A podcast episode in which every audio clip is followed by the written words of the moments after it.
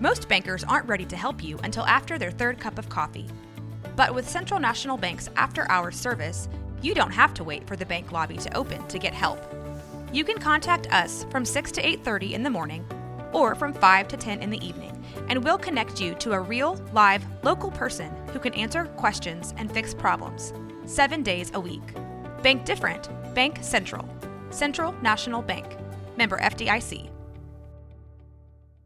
With threats to our nation waiting around every corner, adaptability is more important than ever. When conditions change without notice, quick strategic thinking is crucial. And with obstacles consistently impending, determination is essential in overcoming them.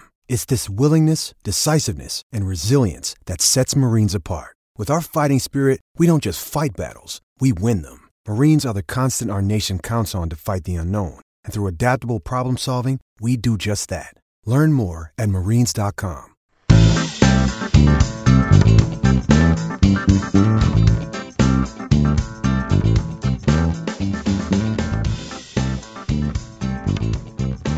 to the Blazers Edge podcast. I'm Tara, and this is Jo. Hey everyone. We are the Fanalysts, and we are here to open our hearts and spill our guts and talk about everything we love about the Portland Trailblazers and the NBA. How are you doing today, Jo? Oh, you know, just plodding along. I've actually been very, very, very busy, which is not a surprise to anyone that listens to this podcast regularly. And uh, most of that is because I'm actually going to be taking a break for a while from not just the Blazers Edge podcast and Tara. This is not a I'm running away from you guys, uh, but from life in general. And I am jetting off to Thailand for a few months. So it's time to enjoy the warm weather and lay on a beach. And the really the main purpose is to simplify and to relax and kind of get away from how busy I always seem to be and get back to the old Jo. Uh, admit so, it, it was the snow that got to you. You couldn't handle it. It's not the snow. It it does have a lot to do with the current political climate of the United States of America because it affects me to a degree that I I just don't think it should. And it makes me very sad that that's pretty much the first thing I think about when I wake up in the morning and that I can't seem to have a conversation without wanting to bring it up and I just don't think that that's the type of person that I need to be.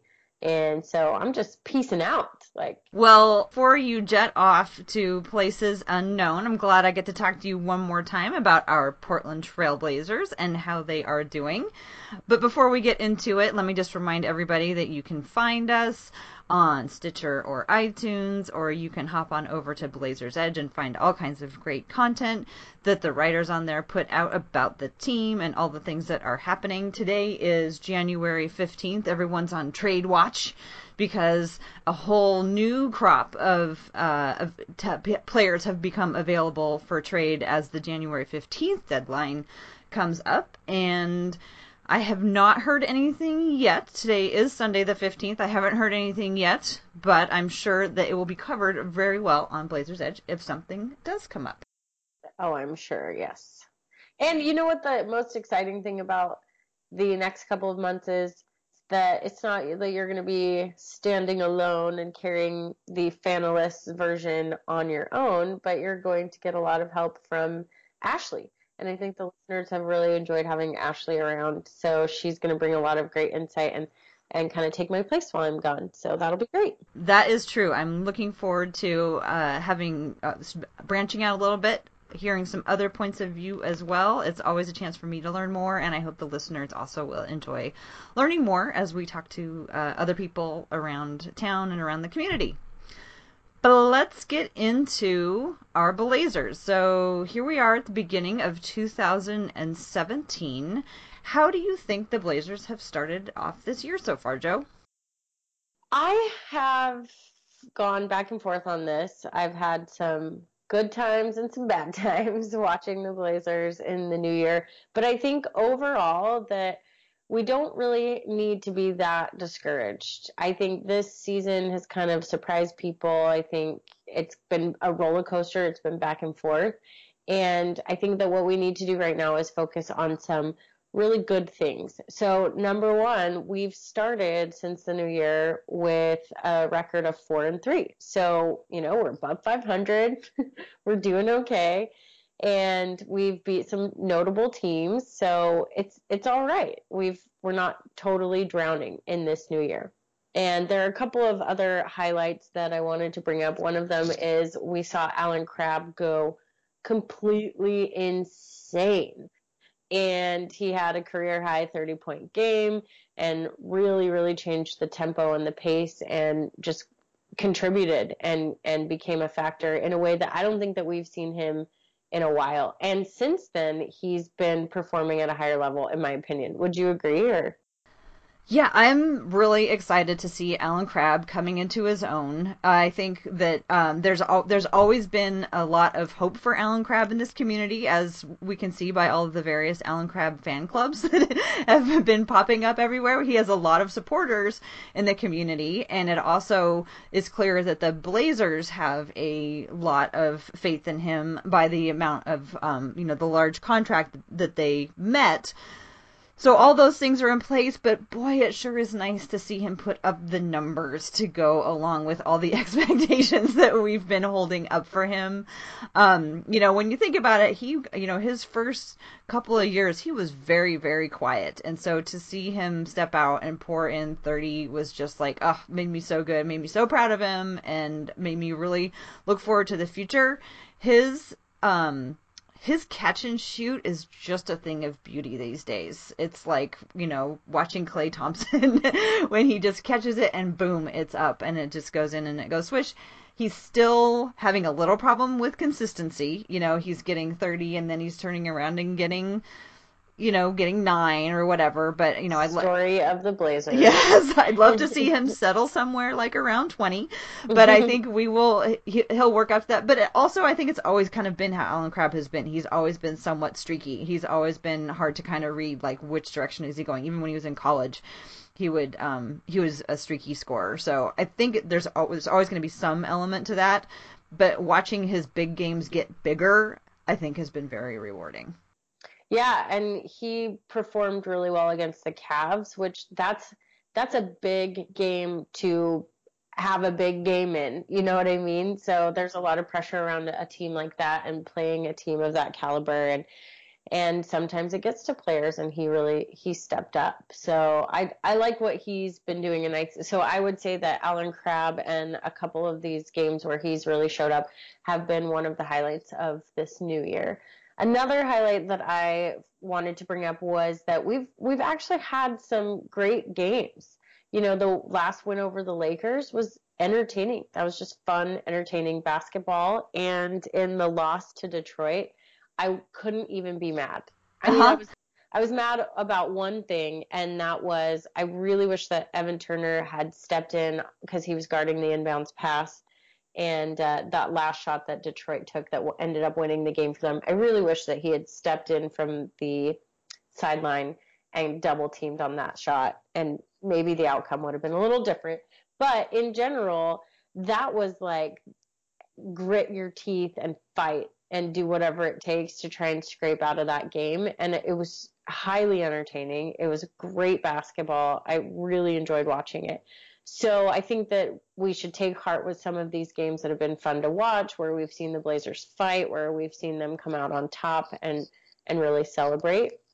And that leads me into my last point, my last highlight of the new year, which is the fact that we decisively beat the Cleveland Cavaliers.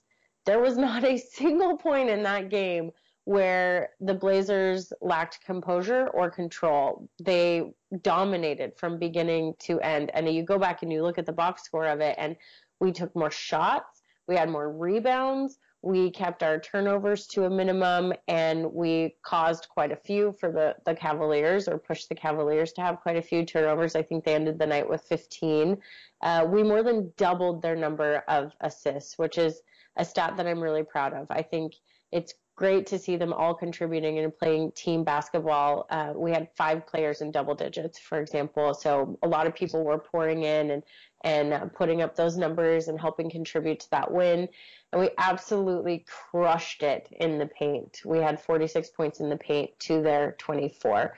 So I just think it was it was amazing to see them be a team that is so tough to beat and that is truly I mean they obviously won the championship last year and they're clearly contenders for the championship again this year.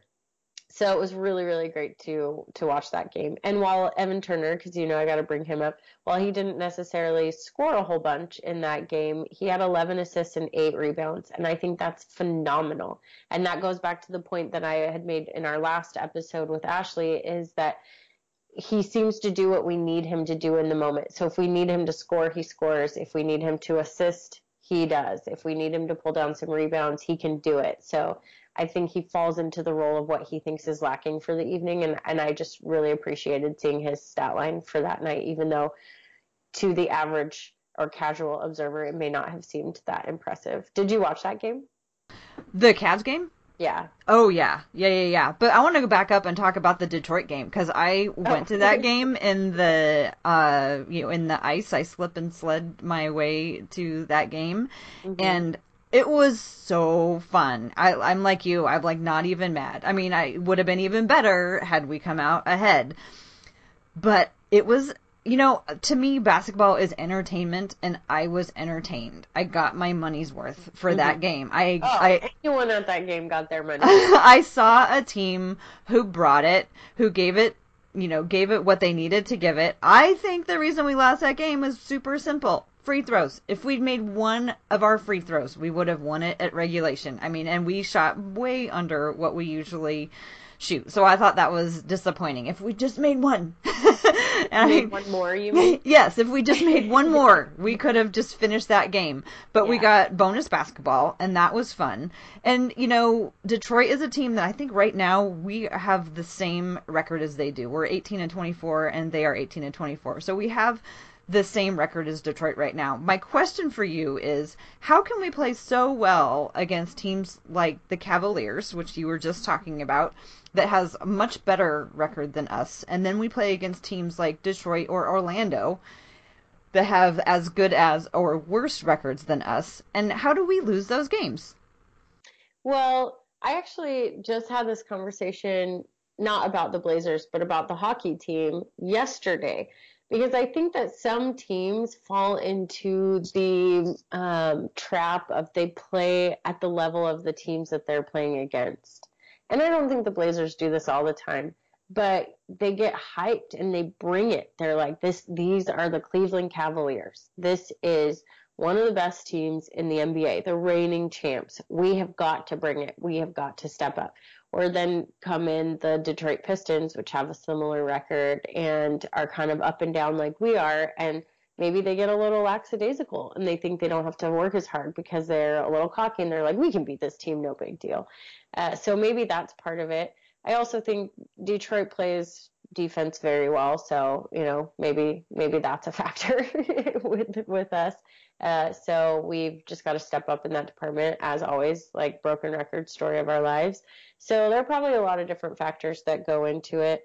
But I noticed it like with the hockey team this weekend. So it's funny that you bring it up because the hockey team played like the best team in the league and took them into double overtime, just like the Blazers did um, against Detroit, not against the Cavaliers. But uh, I think it's because they stepped up and they felt like, okay, we've got to try and and really uh, put our best foot forward with this team. So maybe it's a mental thing. What do you think? Well, I think I think part of it is I think you're I agree with you on part of it in the you know we get ourselves excited to play a team that we know is better or the Trailblazers get excited to play a team that they know has a better record and is um, you know, going to really test us and give us a chance to, you know, bring everything we've got to it.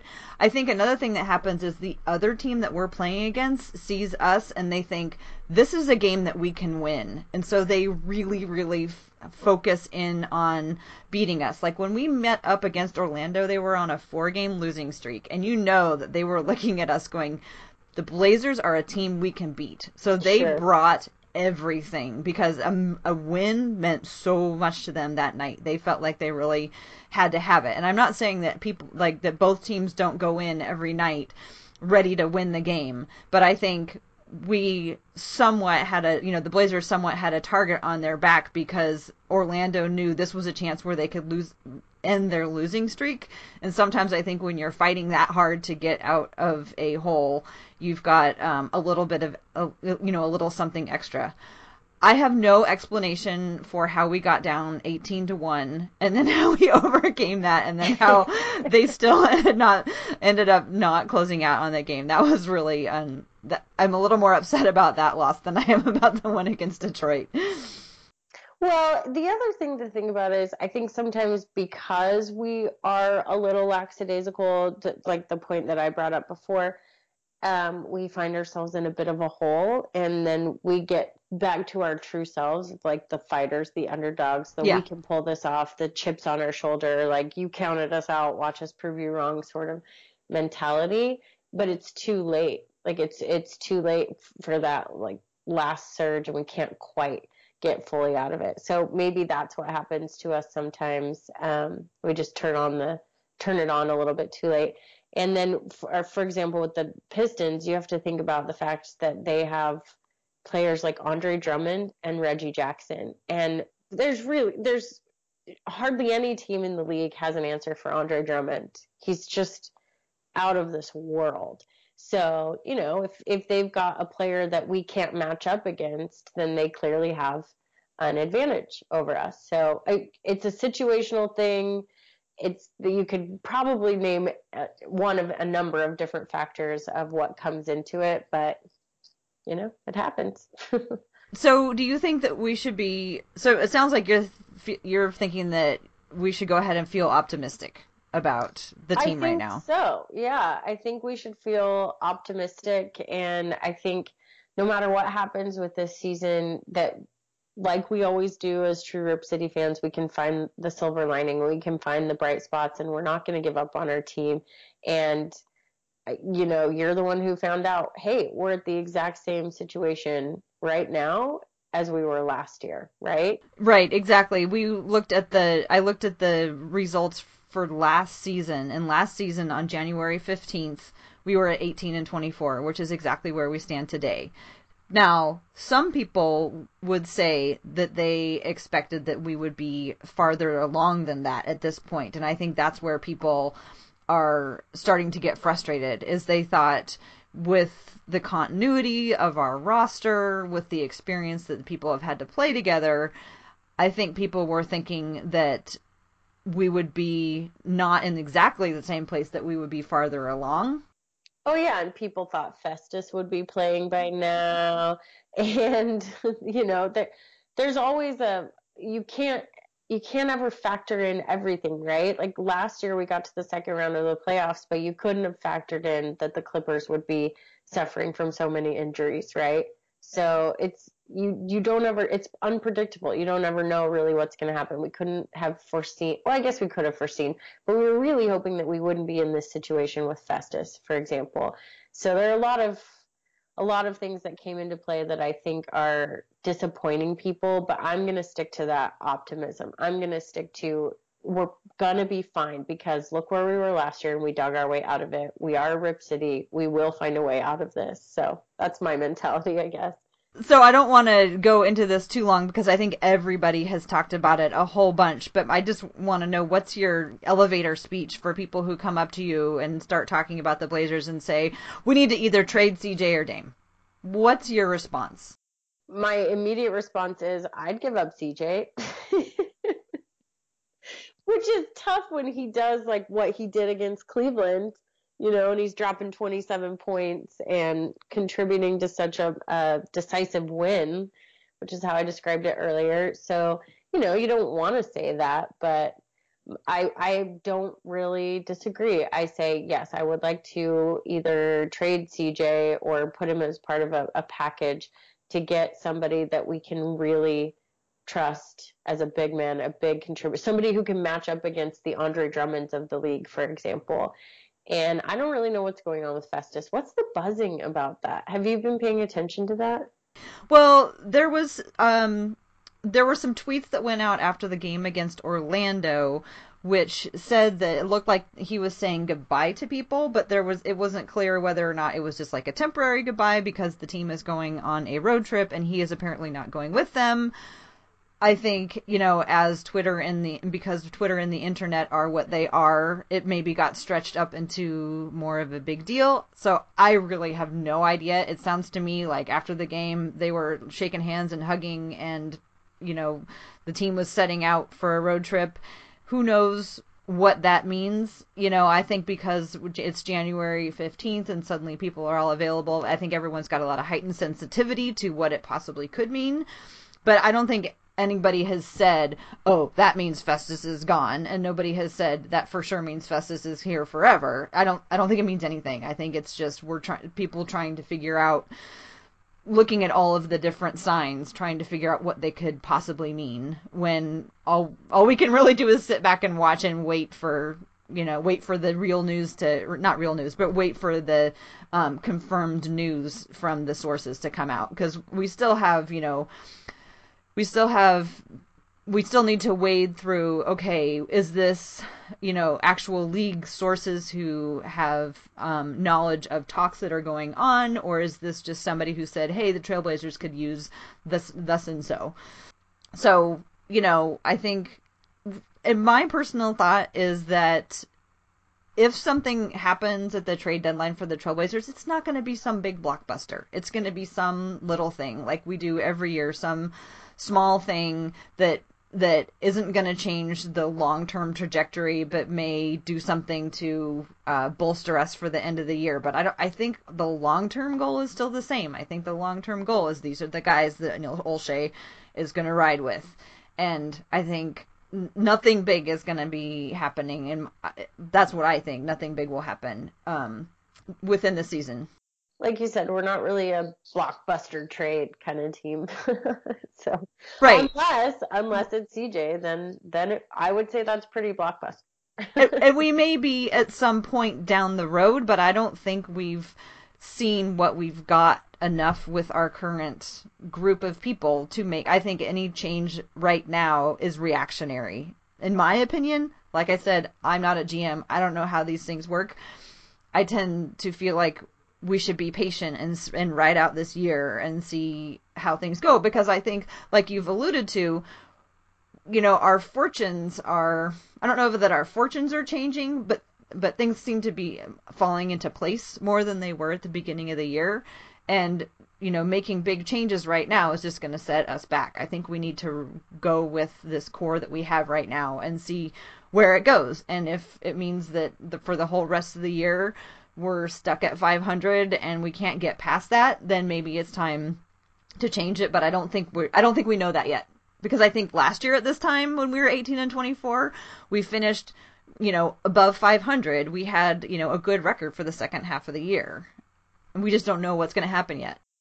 I think we all need to just put on some rose-colored glasses right now and be a little optimistic and and just look for the good and like you said ride out this year and see what happens and see what Olshey does in the off season and just see how we can finish see how we can get through the second half and, and see what happens because like I said we don't know all the factors. We don't know all that's going to happen. We could just surge forward and have the greatest second half of all time. So just just got to be optimistic and I'm normally the more logical of us too right? But um, this is all part of my attempt to like be zen and so i'm trying to just look at it from the only viewpoint i have right now which is a little bit more of a, a general overview and a vague hope that that things are going to work out for us because they worked out for us last year better than anyone expected so maybe that'll happen for us again well, what I see is a general improvement in defense. I don't. I, I think with the new scheme that where we're doing you know we're double teaming the um the the pick and roll and we're relying on our bigs to be to go ahead and use that athleticism that they have. I think these things are starting to fall into place. I've been watching a lot of um videos explaining some of the defensive schemes that the Blazers are using. Dane Carbaugh did a really nice one that explained some of the things that they've been doing with this new system. And then the guys on uh, courtside, actually Michael Holton and um, Jordan Kent, talked about the new schemes. uh, defensively that the Blazers have been using. And one of the things they said is it lets the big guys be fast and mobile, which is what they are naturally wanting to be. They, you know, the previous defensive scheme was built around Robin Lopez and LaMarcus Aldridge, who are not as mobile as, you know, let's say um, Ed Davis and Meyers and even Mason. So I think we've had to adjust to a new look for our um, for our bigs and what they're doing, and I think it's starting to pay off in in uh, in defense. But one of the things that really confuses me, and I'd love to know what you have to say about this, is we're still at the point where we don't know if we're going to see. I don't know if we're going to see Meyers Leonard or Ed Davis during a game, and I keep asking people what's going. You know, and ever. I mean, and it's pretty clear that it's a situational decision whether or not this is the night we should use Meyers or whether or not this is a night that we should use Ed Davis. But what I can't figure out is what are some of the different scenarios under which you would choose one of those guys to play rather than the other. Do you have any thoughts on that? Because I would love to know. Yeah, I mean, I think it's pretty. I think it's a pretty general answer, right? Like it, it could depend on an, any number of things, which seems to be the theme of our podcast today. Right. Such as, such as like, who are we matched up against, and how did Meyers play against them versus Ed Davis, or how did they do in practice all week, or it, how is Meyers' shoulder affecting him, or how hard has Ed Davis worked? Um, I, you know, I think it's just, it could be any number of things. It could be more how, not necessarily an individual matchup, like how did Ed do against so and so. It could very well be how do we as a team do against so and so as a team, and what do we need to do to adjust? And maybe we used Ed last time, so this time we need to use Meyers because we need to see if he can handle it a little bit better. So I think you can't really predict what situation it is unless you're behind the scenes and you see.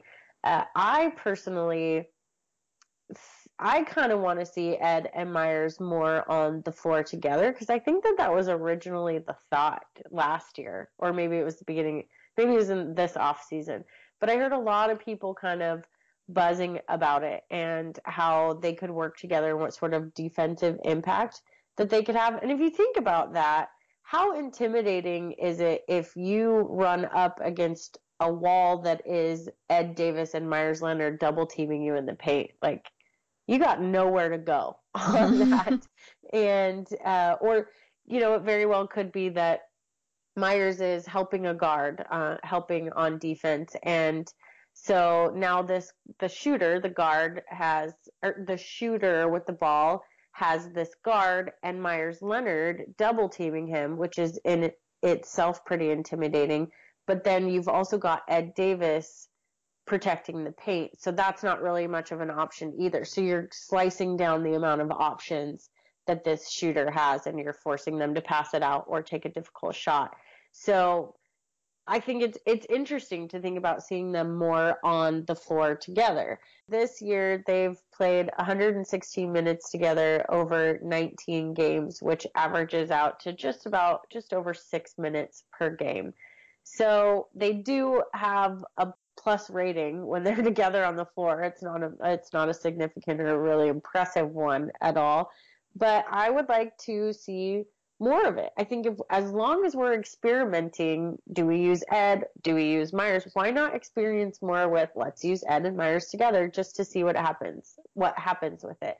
Uh, they both have good skill sets. You know, they can both move their feet. They can both be creative. They can both get out and you know challenge outside of the paint as well as down low. So it could it could be something really powerful.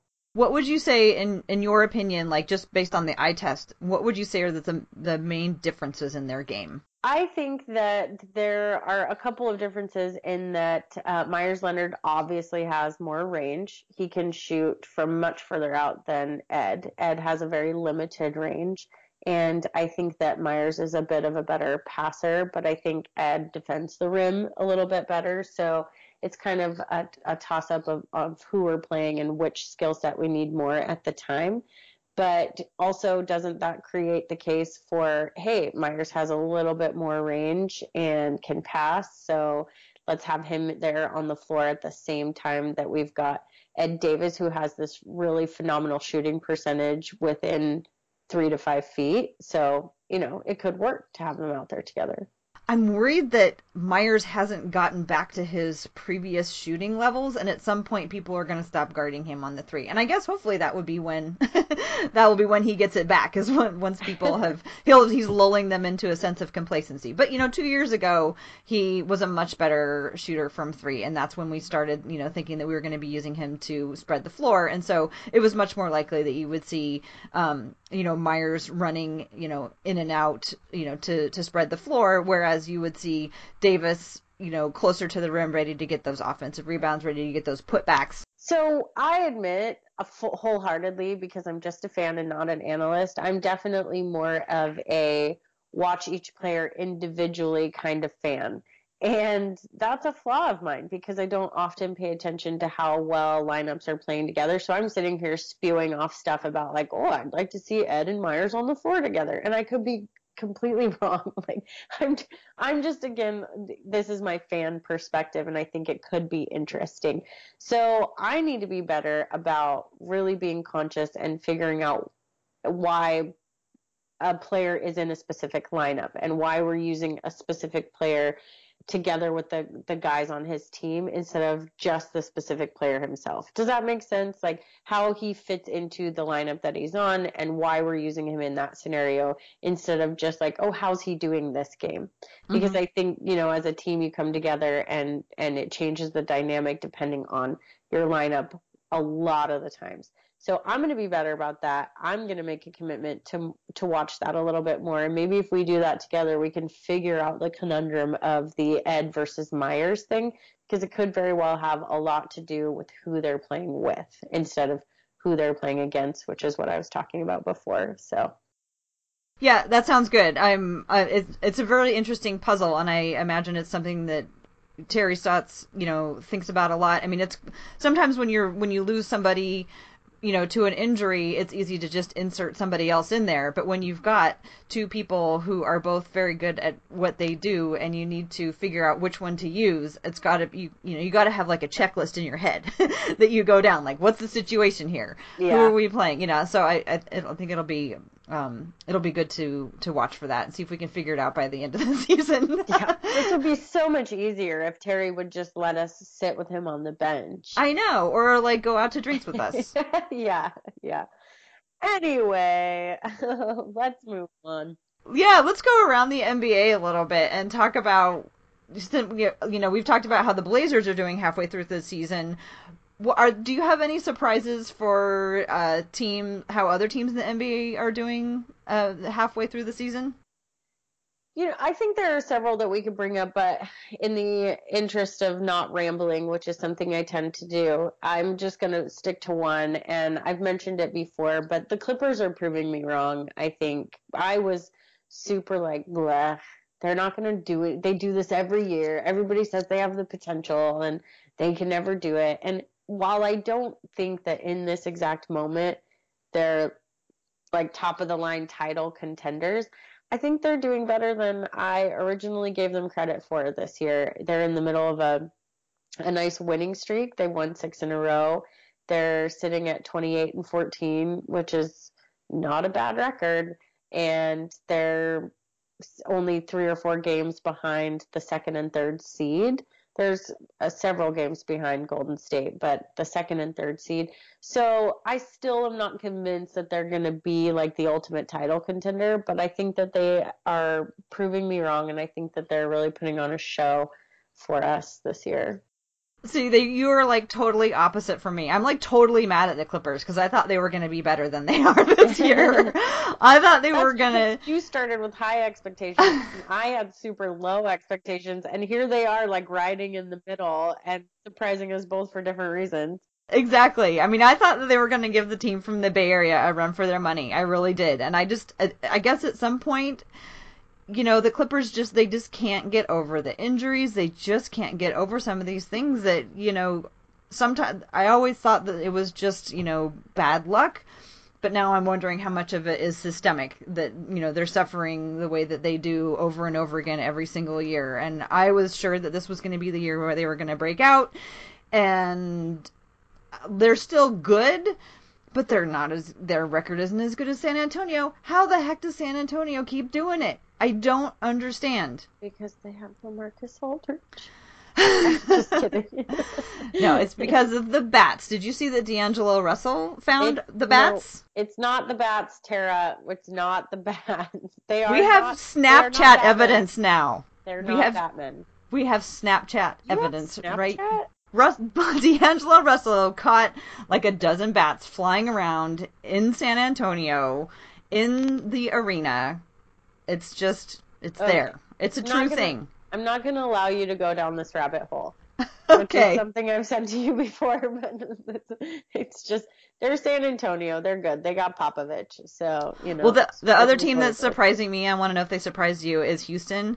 I was totally not worried about Houston this year. Like I remember, I listened to some podcast with Patrick Beverley, and I'm like, "Ta, I'm not even worried about Houston. And boy, I'm wrong about that one. They are having a really Yeah. great year. I would agree with that. I did not expect Houston to surge like this. It's pretty and James Harden it's just I've I've never been a James Harden hater. We we've talked about this before, but he is he's putting on a show. He really is. In fact, literally as we're sitting here talking about Houston, I just 2 minutes ago it says got a notification on my phone that says James Harden posts his 12th triple double of the season in the Rockets 137 112 route of the Nets.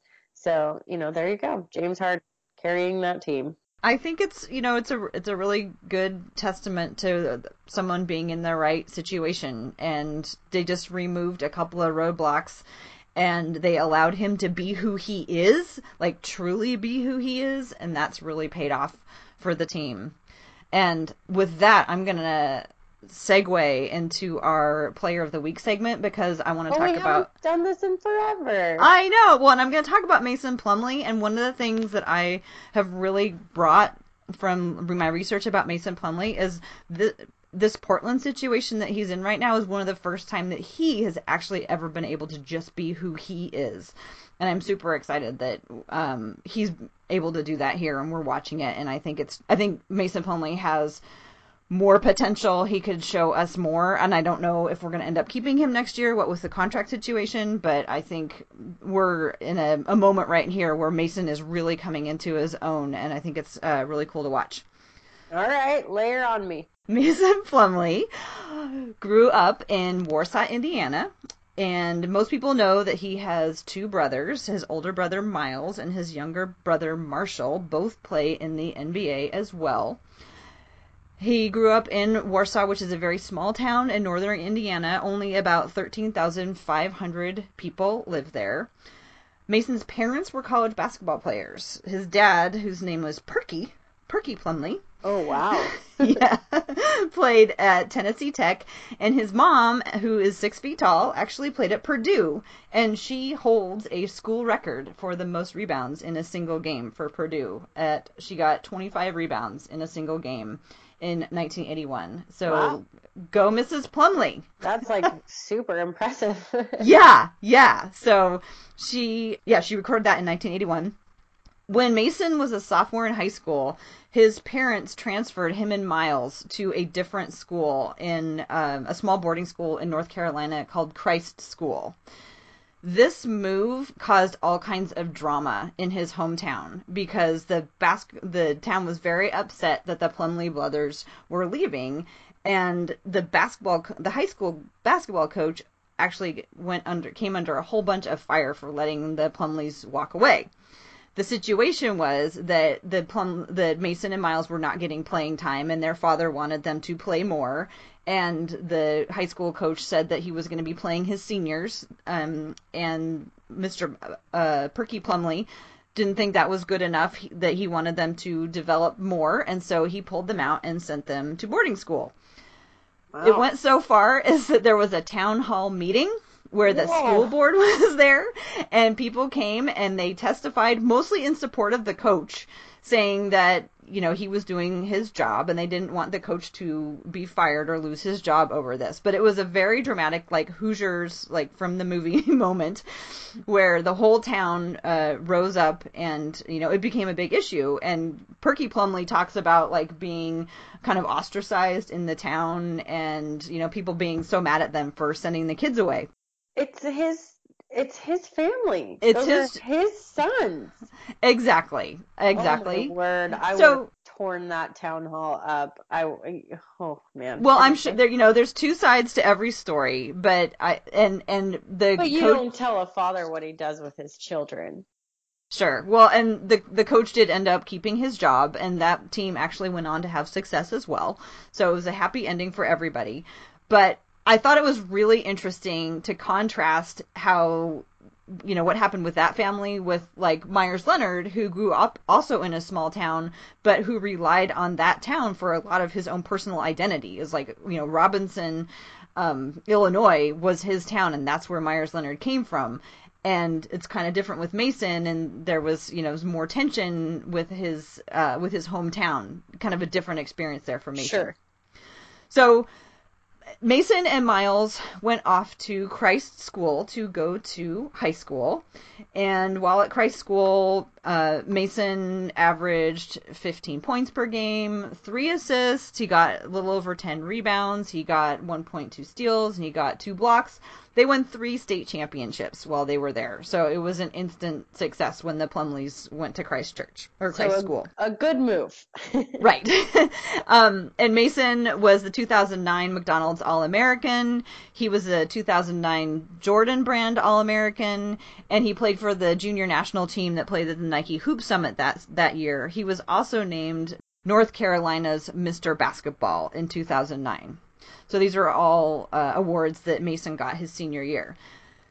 Mason actually committed to Duke his junior year, and uh, Mason committed to Duke, Duke as a junior at the same time as Miles committed to Stanford as a senior. Do you know if they originally wanted to play together?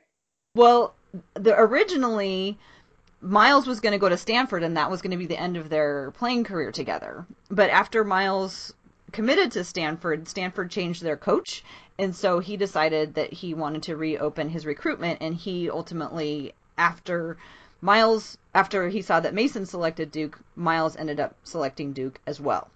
So um, maybe I should reword it. But did they like? So what was Mason's plan while Miles was like, "I'm going to go to Stanford"? Was he just not really sure, or was he also going to go to Stanford and then changed his mind to Duke? Or No, no. Um, uh, Mason's plan was Duke. Okay. Uh, that his plan was Duke, and Miles was going to go to Stanford, and that was going to be the end of the uh, Plumlee brothers playing together. But as things happened, uh, Miles actually ended up going to Duke, and so even though Mason committed first, Miles was the first one to actually go and play because he was older. gotcha. So Mason's freshman year at Duke, they won the national championship. yeah, but the the the Plumlee brothers were uh, backup players. They did they were not uh, starters on the team. That team had Nolan Smith on it, Andre Dawkins, and Kyle Singler were all on that team. And the Plumlee brothers were were bench players. In his four years at Duke, Mason shot 54% field goal. He averaged 7.7 rebounds. He really improved a ton over his four years at Duke. He was there for all four years.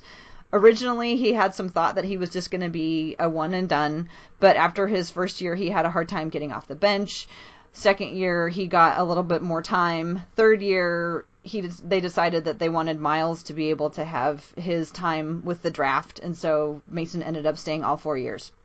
But um, his first year, he played about 14 minutes a game, and he got 3.1 rebounds and 3.7 points. By his fourth year, he was playing 34 minutes. He was getting 9.9 rebounds and 17 points. So he improved a lot over the year. And I think that's really important because I think Mason still has room for growth. It, shows that he has a, you know, the ability to learn and improve a lot. Sure. He was also Mason Plumlee was on the team, the Duke team that lost to CJ McCollum's Lehigh team in the 2012 NCAA tournament. Ooh, I wonder if they talk about that. well, uh, well, uh, CJ was like the star of that game. He scored 30 points. But what is lost is that Mason was nine for nine from the field that game. So Mason had a good game that game, but they lost. So in 2012, you know where where those shots were? Like, did he have good range, or were they? Mm, I don't know. Or okay, anyway, I don't know where those shots were all from. um, so in 2012, all three Plumlees were at Duke, and that was just the third time that there have been a, there was a Division One school that had three brothers playing with them. So in 2013, Mason was selected by the Brooklyn Nets, number 22 pick he I saw a video where he was talking about that summer and he actually worked out for 15 teams that summer. He worked out for teams 1 or sorry, through teams 5 through 20 and he didn't get picked by any of them and so he was really confused and then he ended up getting picked by the Brooklyn Nets. So the same night that Mason was selected by the Nets, the Nets were part of a massive trade, which a lot of people are going to remember, that brought Kevin Garnett, Paul Pierce, and Jason Terry for a bunch of draft picks to Brooklyn. Mm, hmm KG, uh, Kevin Garnett, took Mason Plumlee under his wing. I did not know this. So Mason Plumlee was KG's rookie, which awesome. must have been crazy. Um, K, um, KG really did take Mason under his wing and was a mentor to him as well as somebody who like stole his crab cakes and made him one time act as the stewardess on the airline. He made him serve the whole um, one time the flight attendant he like KG had the flight attendant sit down and made Mason serve everybody on the plane. That's awesome. but one of the things that KG uh, uh, said to Mason one time that really impressed him, KG said to him that you can either be a Duke success who happened to play in the NBA or you can be an NBA success who happens to play who happened to play at Duke. So I thought hmm. that was a really interesting point. And so that's something that Mason has carried with him a long time. Mason originally was actually drafted as a power forward, so he played alongside KG a lot as uh, when KG was center and Mason was coming off as a power forward. But then Brook Lopez got injured and Mason got a chance to play center. So that was his um, his Nets career. In the two years with the Nets, he shot uh, 60% field goal and he averaged about 5.4 rebounds per game. Um, he also made the All Rookie team in 2014. Oh. So on on know that. Yeah. So on June 25th, 2015, Plumlee was traded to the Blazers, along with draft rights to Pat Connaughton for Steve Blake and Rondae Hollis Jefferson. So that was how Mason became a Blazer. You know, like I said, one of the things that really um, stuck with me as I was learning more about Mason is Mason was for a long time, he was one of the Plumlee brothers. And then he went to the Nets, and his job was to be a backup. And his job was to come in and do like really specific things. You know, back up Brook Lopez, start while Brook, Brook Lopez was out. You know, keep the ship afloat. But he was never really he he he never really was his own person and that's one of the things that I think has really been exciting watching this year. And now that I know more about him, I realize he's really coming into his own. He's a ball handler. He's a guy who likes to create plays. And he's now being allowed to do that. And I think I think it's really exciting to watch that. I'm happy that um, he's in a system that is allowing him to do that. You know, before when he was at the Nets, he had all these veterans who were telling him what to do, and then he came here, and you know, there was Chris Kaman, who I miss all the time, but it was a different situation. Is that an exaggeration? Well, every time I hear Miley Cyrus, he came in, she came in, I, I came in like a wrecking ball. I think of Chris Kaman. but anyway, the point being, you know, since since he's come here, Mason has been Mason. He hasn't been under anybody's thumb. He hasn't been anybody's mentee. Mentee. He's been who he is, and it's been. I think it's been cool to watch him develop. Do you remember that one time that we talked about him? I think it was last season, and I said that I really enjoyed watching his creative passing, and it reminded me just his passing, not his game or him as a, a person or player, but just his passing reminded me of Arvydas Sabonis, and people went nuts. And we had like a million comments on the podcast to like, she's so stupid. He's not anything like Arvydas. And I'm like, wow.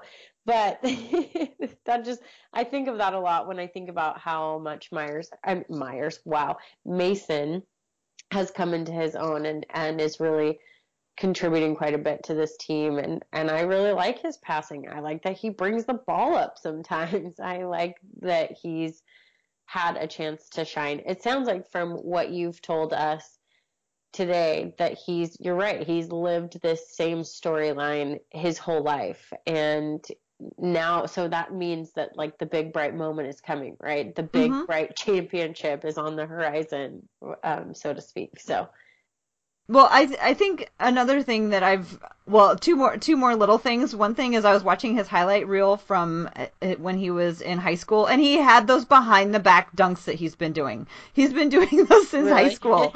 yeah, yeah. But it's one of those things that like you know free Mason and let him be you know let him become who he is. Um, you know, so so there's that, and then the other thing is that I've been trying to, you know, I was looking at Mason's statistics over the last couple of years because I know that I hear all the time people saying Portland needs a rim protecting center. Portland needs a rim protecting center. And I don't doubt that we need a rim protecting center, but I don't know that I really want to give up our creative playmaking center for a rim protecting center. And I maybe that's like super, you know, naive to say I think we need somebody who we can put in to protect the rim, you know, when that's necessary. But I don't know that I want to give up the creative play that Mason brings. And also, when I was looking at his numbers, like when you look at the number of attempts that people make against him and his ability to defend them and disrupt those um, disrupt those buckets, he has good numbers. I mean, he has a he's better than average um, when it comes to you know people's shooting percentage on him when he's in the paint. So I don't know. What do you think about that? Does, what do you think about Portland needing a rim protecting center? Do you think it's as big of a deal as some people have been talking about? Maybe the answer to that is playing Ed Davis and Meyers Leonard together. no, no, just kidding. Um, I get what you're saying, but I, I can't help but go back to the same old something has to change. Like, we are not going to win a championship the way that we are right now. I don't even think if you give us a couple of years to develop, right? Like, there is a missing piece to this team. If there wasn't a missing piece, then things would be different. You would see this season playing out a little bit differently. So it's not like I, I necessarily want to give up Mason and what he does and how creative he is. But if that's kind of the missing piece, then are you going to say no to a championship to keep him? Like, I mean, yeah, I think you have to think of it that way. Well, I guess what I'm wondering is is a is a rim protecting center necessarily have to be a starting rim protecting center? No. Or can or could we keep Mason and have him do what he does and still get you know plenty of playing time but maybe have him be you know coming off the bench and would that be acceptable i mean that's a whole another discussion for another podcast is what do we do like are there some guys who maybe should be coming off the bench or in di- different situations would be coming off the bench i mean can you imagine how good we would be if mason was our backup like yeah that like think of it that way. Mm-hmm. I don't know. But and you're right, Mason's young and his moment is coming. Like he could he's getting consistently better and better and and maybe next year he's he plays differently or he's improved enough that that's no longer the issue that we no longer have a missing piece. We don't know. The theme of this podcast is there are a million there are a million factors and we're completely making stuff up. yeah. Well, and I'm afraid maybe we won't be able to afford Mason next year either because, you know, he's on the last year. Like, he, he's going right. to be a free agent next year and we're going to have to, um, you know, get dive into the couch cushions and find some money or we're going to have to lose other people in order to be able to afford him. So, I would like to just see a little know. bit of stability, stability for the rest of the year to prepare for whatever is going to happen next year, I guess. Yeah, let's just get through this year and with a smile on our face and wear those rose-colored glasses and just be happy about what we're what we've got, which is an entertaining, devoted to the city and to the fans basketball team with some great players and just call it a day. Sounds good. Rose colored glasses in the Rose City. Yes. All right, well, Jo, it's been a pleasure talking with you. Tomorrow night, our Blazers are back in action in an early game on uh, Martin Luther King Jr. Day. They're going to be playing in Washington, D.C. That should be a good game. So it's really tomorrow morning. It's at 11 a.m.